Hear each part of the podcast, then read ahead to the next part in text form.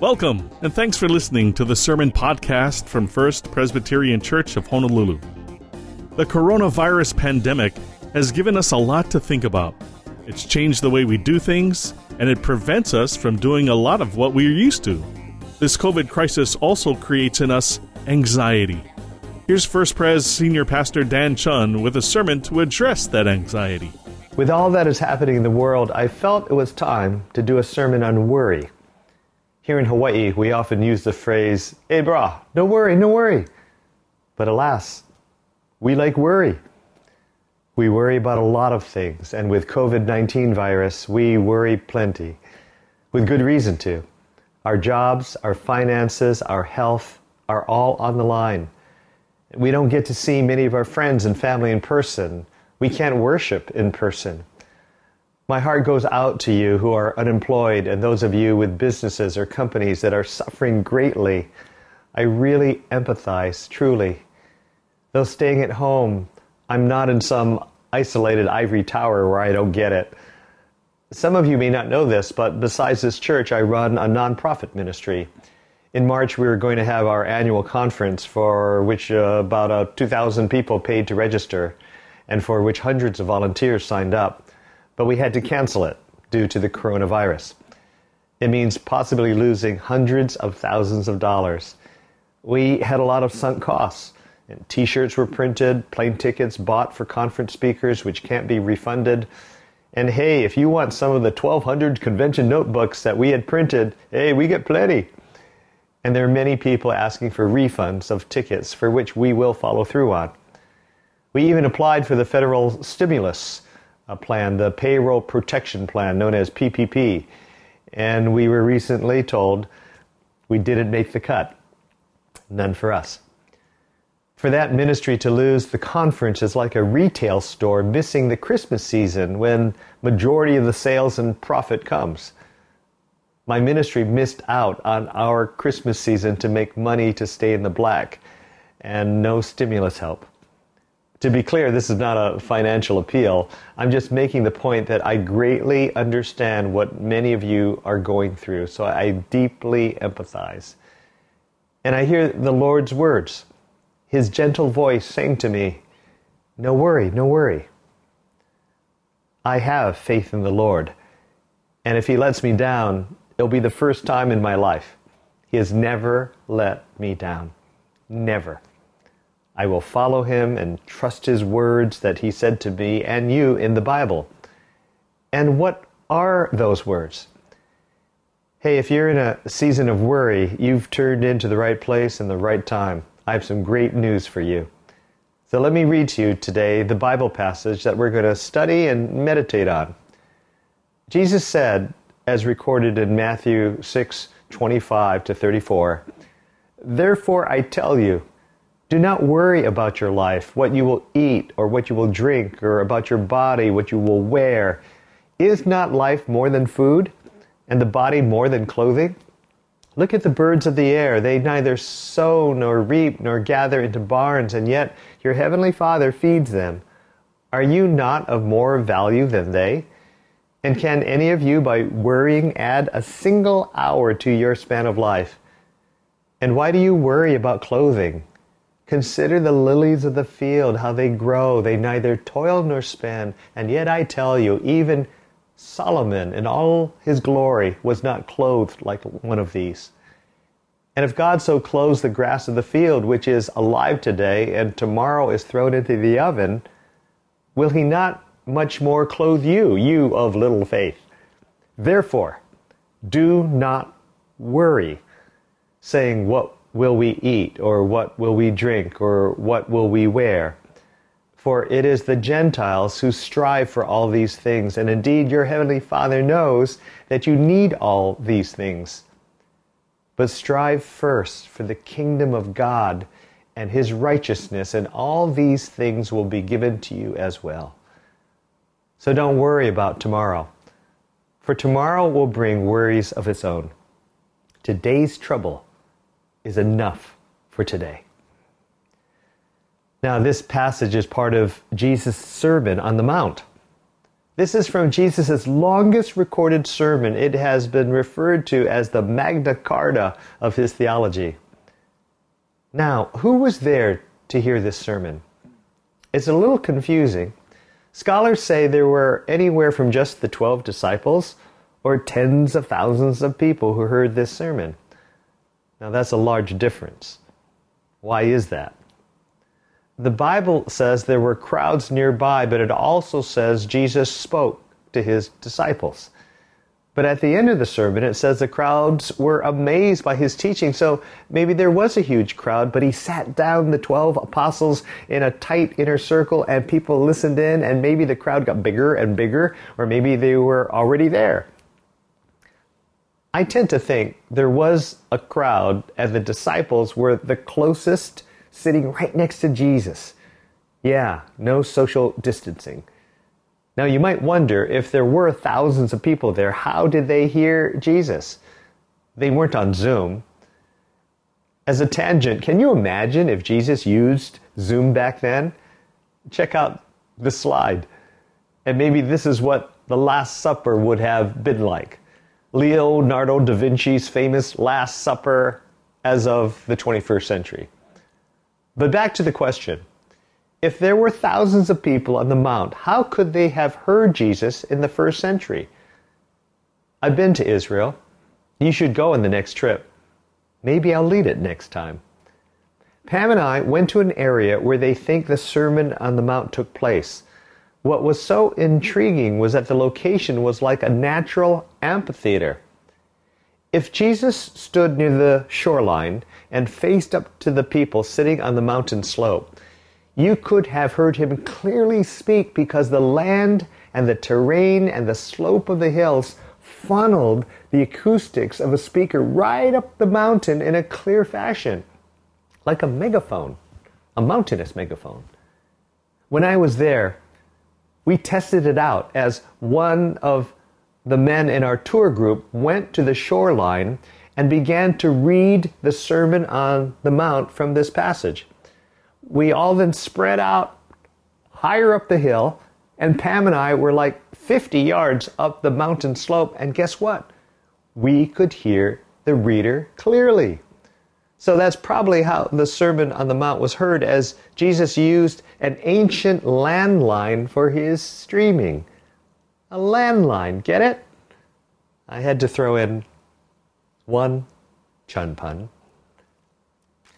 There is a horrible uh, sacrilegious movie out there, which I will not name, as I just saw the beginning of it. But it had the Sermon on the Mount and Jesus preaching, and the people way in the back of the crowd of thousands couldn't hear what Jesus was saying. And when Jesus said, "Blessed are the peacemakers," one guy said, what did he say? "Blessed are the cheesemakers?" Really? Cheesemakers? This is what happens when we have Hollywood interpret Scripture. No, Jesus' words were clear and articulate, and we have them today, clear and crisp and articulate in written form. Now, who was there that day? Many scholars believe they were not rich people. They were common folk, maybe people in poverty, your everyday Joes and Joannes. I don't know how they left their jobs to listen to Jesus, unless they had no jobs, or they just walked away from their jobs, which is would have been weird considering it was an agricultural society. But maybe not that amazing. Maybe it's kind of like when I'm channel surfing and I happen to see an afternoon Major League Baseball game on T V on a weekday, and I think, how did fifty thousand people just leave their jobs on a weekday afternoon to watch a baseball game? Shouldn't they be working?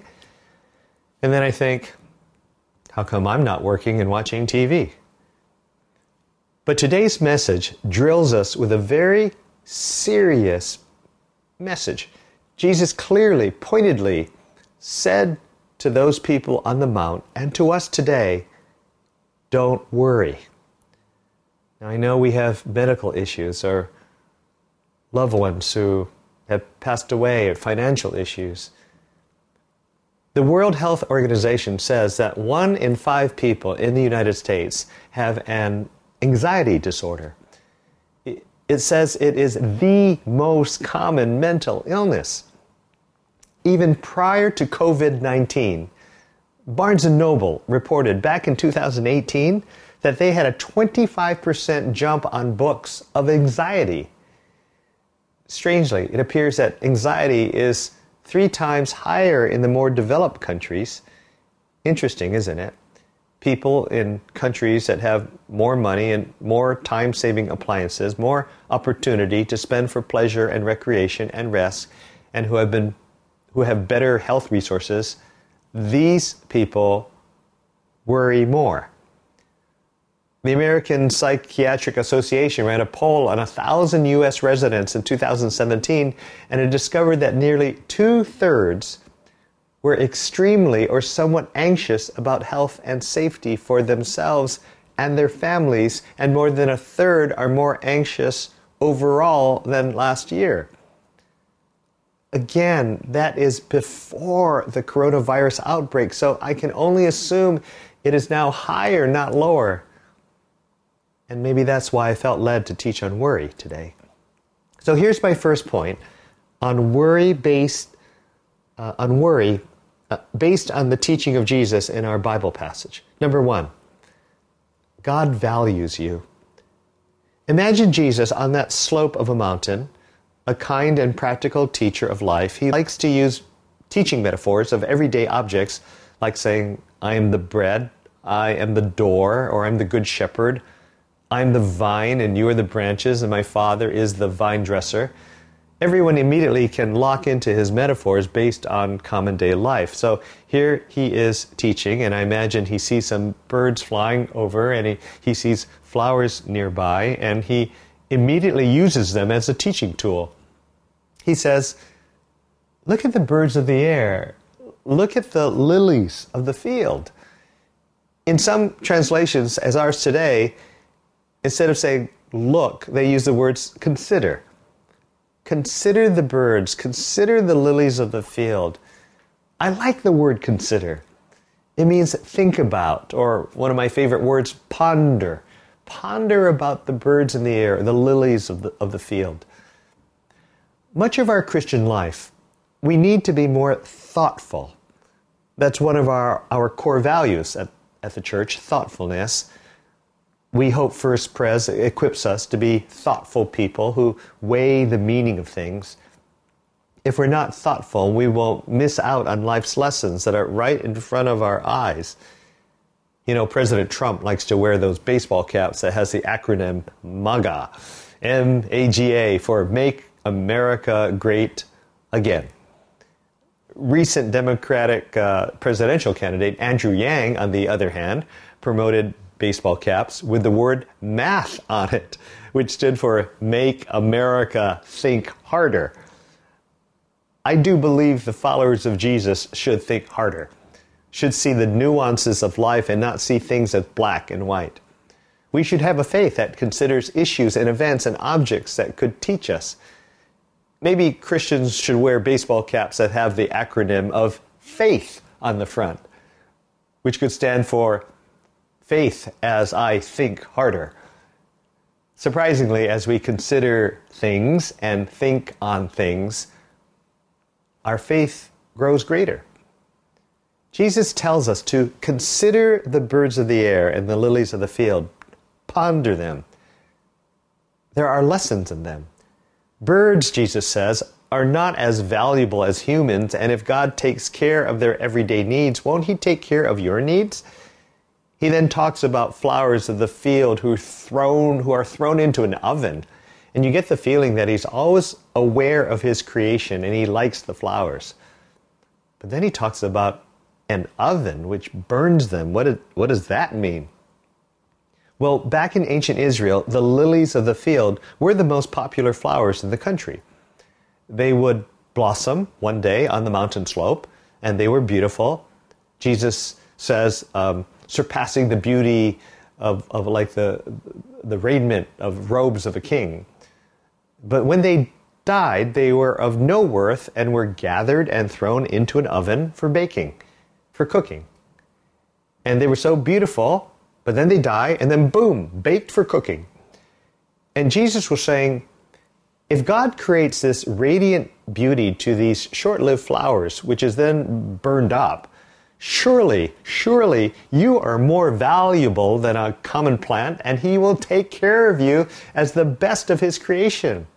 So therefore, He says it's useless to worry. Hear His voice. No worry.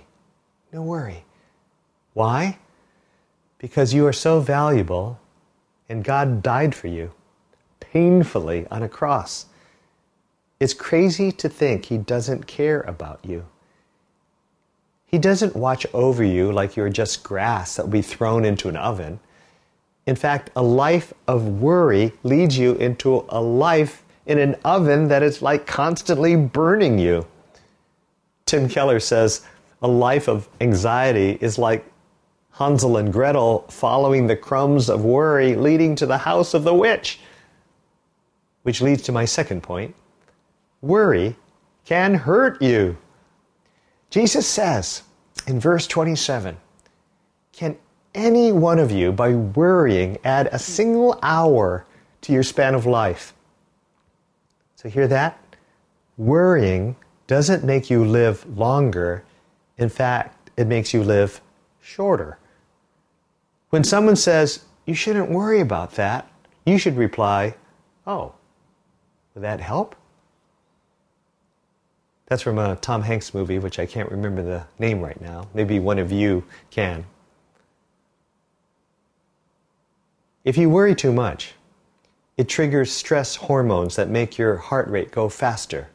Your blood sugar levels get elevated, and it sends more blood to your arms and legs, which affects your heart and other systems, which can lead to migraine and stress headaches.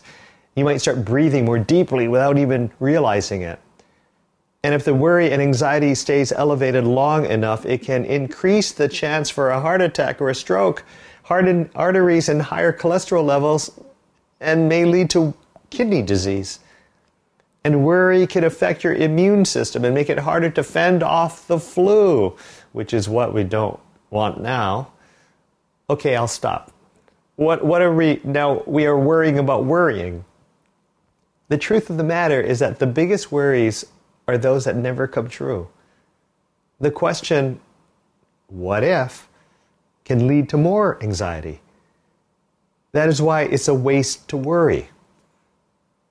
So, okay, you may be asking, then Dan, how can I really lessen my worry? Well, let's go a bit deeper now. Where does all the worry come from? Worry comes from your trying to control everything. I like what scholar author Tim Keller says. Jesus Christ is saying the source of anxiety is a human will to power. The fact is that we want the power that God has, and our anxiety comes from that. Jesus says, for example, "Who of you by worrying can add a single hour to his life?" But that's the point. We want to add. We want the power God has. So put it this way. He says, when the doctor comes in with bad news, suddenly we get anxious because we feel we're out of control. But it's the threat that reveals the illusion that we've been living on all these years. At the deepest level, it's showing us what we knew all along. We've never been in charge. We're not in control. And the Bible tells us, though, in the book of Genesis, that we didn't like being in charge of everything except God. Oh no, we wanted to be in charge of everything. We wanted to be our own masters, and trying to become more than human, we actually became less. Trying to become more than ourselves, we became less than ourselves. So did you hear that? We're insecure. Because we want power. And the more we want power, the more we seek to control our lives. And the more we resent the fact that God is actually in control of our lives, the more insecure we get. End of quote. So here's the pattern. The more we think we can control life, the more we worry. I love Tim Keller's thinking on this. In fact, he gave a great story on how Martin Luther once saw his friend Philip Melanchthon in a state of full anxiety, and Luther said to him, "Let Philip cease to rule the world." That's a good word for us today. Cease to rule your world. Work on that, and we can get some real meaningful handles on the source of our worry. You see, to remove worry from our lives is more than, here are the top lifestyle tips of Pastor Dan. Take deep breaths, think good thoughts, be more positive today, do more yoga.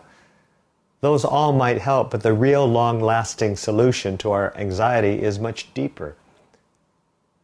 It means giving up control and allowing Jesus to guide us and lead us.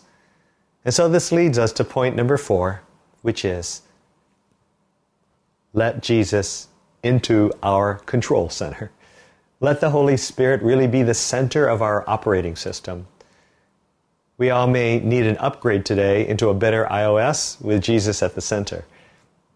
Actually, our greatest sin may be pride, that we say, I have to be in control because God is insufficient. So we say, I need to be in control and worry about things because God is not in control.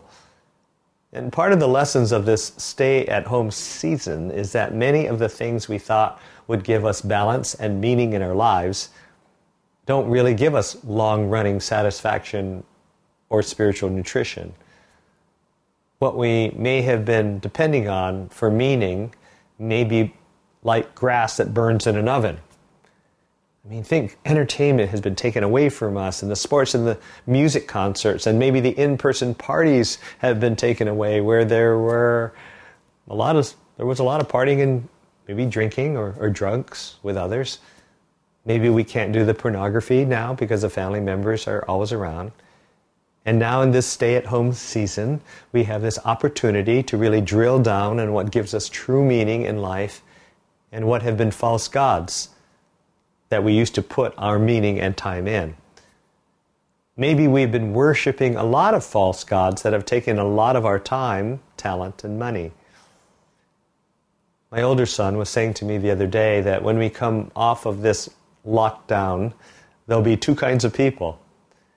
There will be those who will double down on the things they have missed, the parties, the sports events, the shopping, the entertainment, the concerts.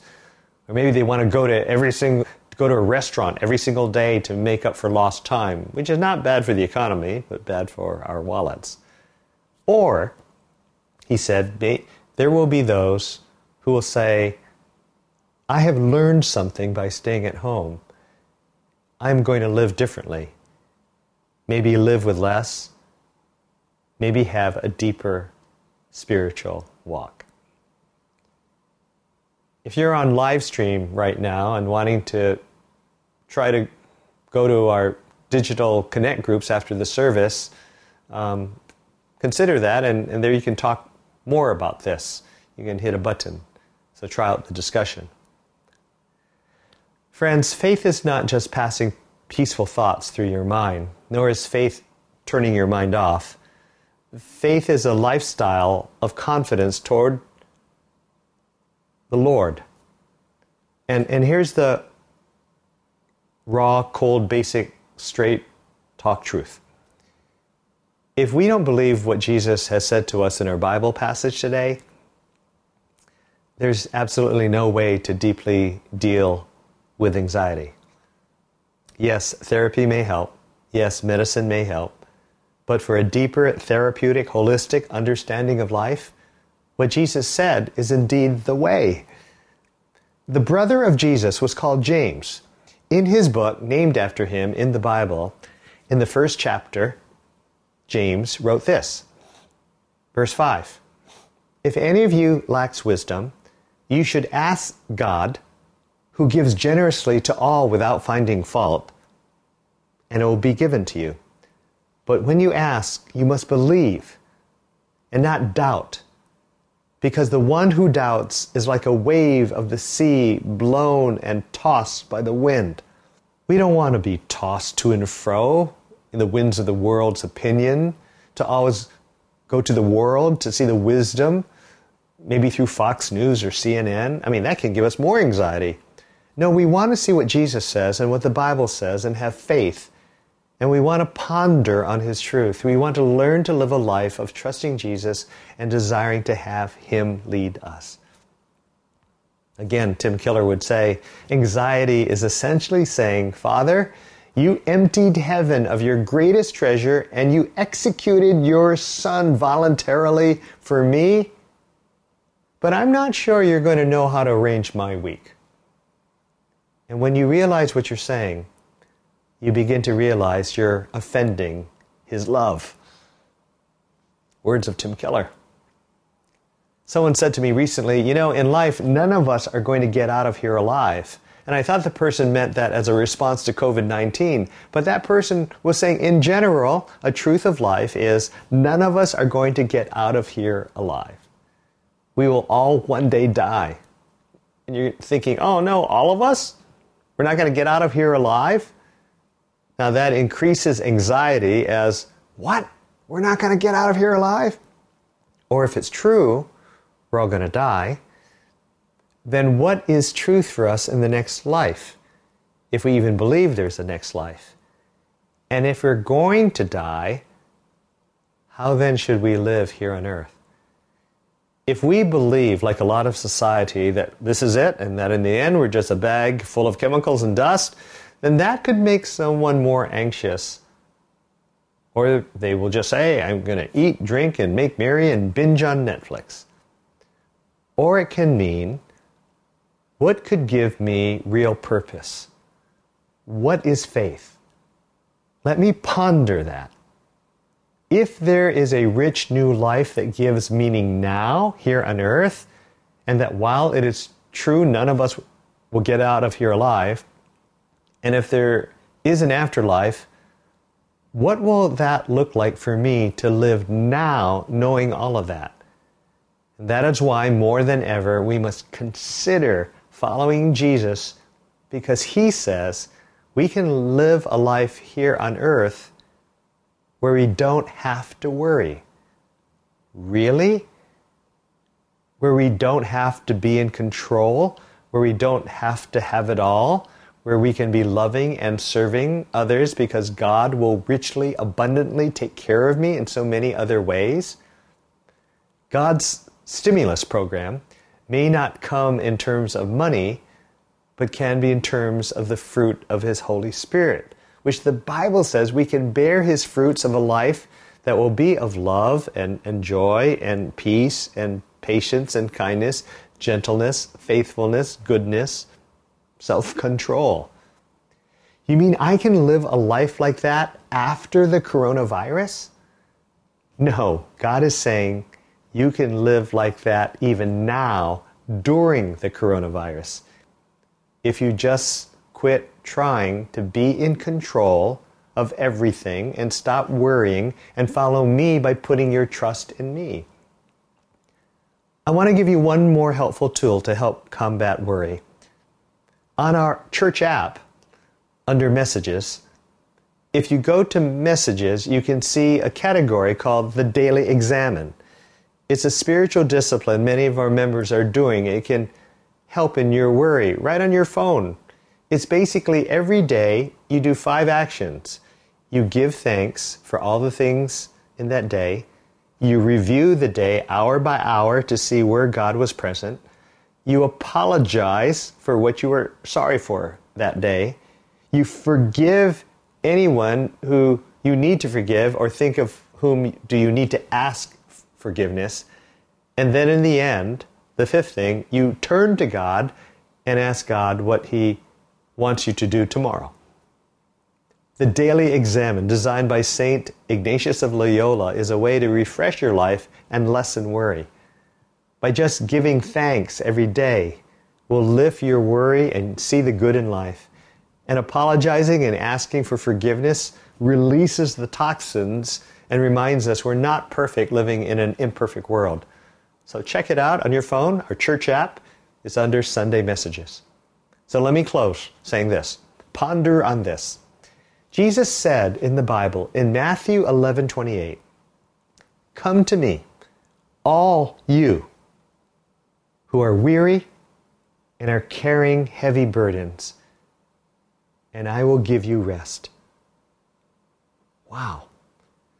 When we are carrying heavy loads of worry, I hope we can go to Jesus, who says to us, "Come to me, you who are weary with worry, and leave your bag full of worries in front of me, and I will give you rest."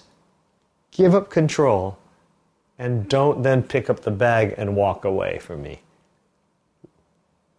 Amen? Amen.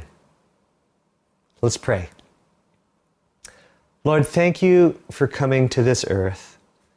Thank you for being real and telling us how we can trust you. And that if we we do that, it would make our lives so much better, since you created us and the world and know best how it operates and how we can deal with it. Lord, there may be a bunch of people here who say they are followers of you, but might want to get back online with you and recommit their lives to really trust you and cut down the worry and give up control of their lives to you. And Lord, there are some here who might want to commit their lives to you for the very first time. They realize that this is part of what has been missing in their lives. So Lord, if that is true for them, may I lead them in a prayer right now. For those who want to recommit, they can join me in this prayer too, which basically says, sorry, thank you, please. That we might say together in our hearts right now, Lord, sorry for the times I've been wanting full control of my life. Sorry for the needless worry. Sorry for not trusting you. But thank you for standing with me. And thank you for forgiving my sins. And thank you for loving me so much that you died for me. Surely you have the right to lead me. So now please come into my life.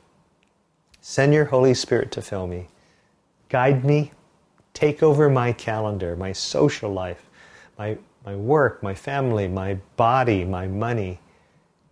And may I learn to really trust you, really trust you, that I might not need to be afraid any longer. So thank you for coming into the center of my life. In Christ's name, amen. If you made that prayer, feel free to hit that button that said, I commit my life to Christ.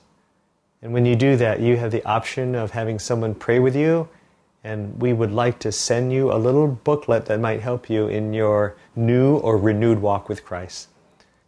Hey, thanks for joining us today. It means a lot to us. Before you leave, I would love to give you a blessing, but before I give it, don't forget to consider joining the Digital Connect groups right after I end the service. You can discuss with others about the sermon or about life. Just hit that button to join. So now, please receive this blessing. May the Lord bless you and keep you. May His face, His grace, His countenance shine upon you. And may you know deep in your heart the wonderful love of God the Father and the Son and the Holy Spirit, who desire to live with you and in you, that you might know you need not be afraid or worry. In Christ's name, amen. Thanks for joining. See you next time. In good times and bad, Jesus loves you more than you know. Reduce or eliminate your fear and anxiety by putting your trust in Him. If you'd like to hear this sermon again, you can listen to and download this and other sermons from the First Pres website, f p c hawaii dot org. Subscribe to the podcast on iTunes or wherever you listen to podcasts. Normally, we meet Sundays at our Ko'olau campus or at The Vine in Kaka'ako, but for now, you can find the entire church service streamed online on the church website, f p c hawaii dot org. For our virtual church service, click on the online church box at our regular church service times, Sunday mornings at eight, nine thirty, and eleven eleven, and Sunday afternoon at four p.m. And be sure to check your email for links to sermons, church news and updates, and daily devotionals. If you have any questions or needs, you can always reach out to the church through the website or just call eight oh eight, five three two, one one one one. For Pastor Dan Chun and the entire staff at First Pres, I'm Michael Shishido. Until next time, God bless you, stay safe, and thank you for listening. This sermon podcast is copyright twenty twenty and produced by the Media Ministry of First Presbyterian Church of Honolulu.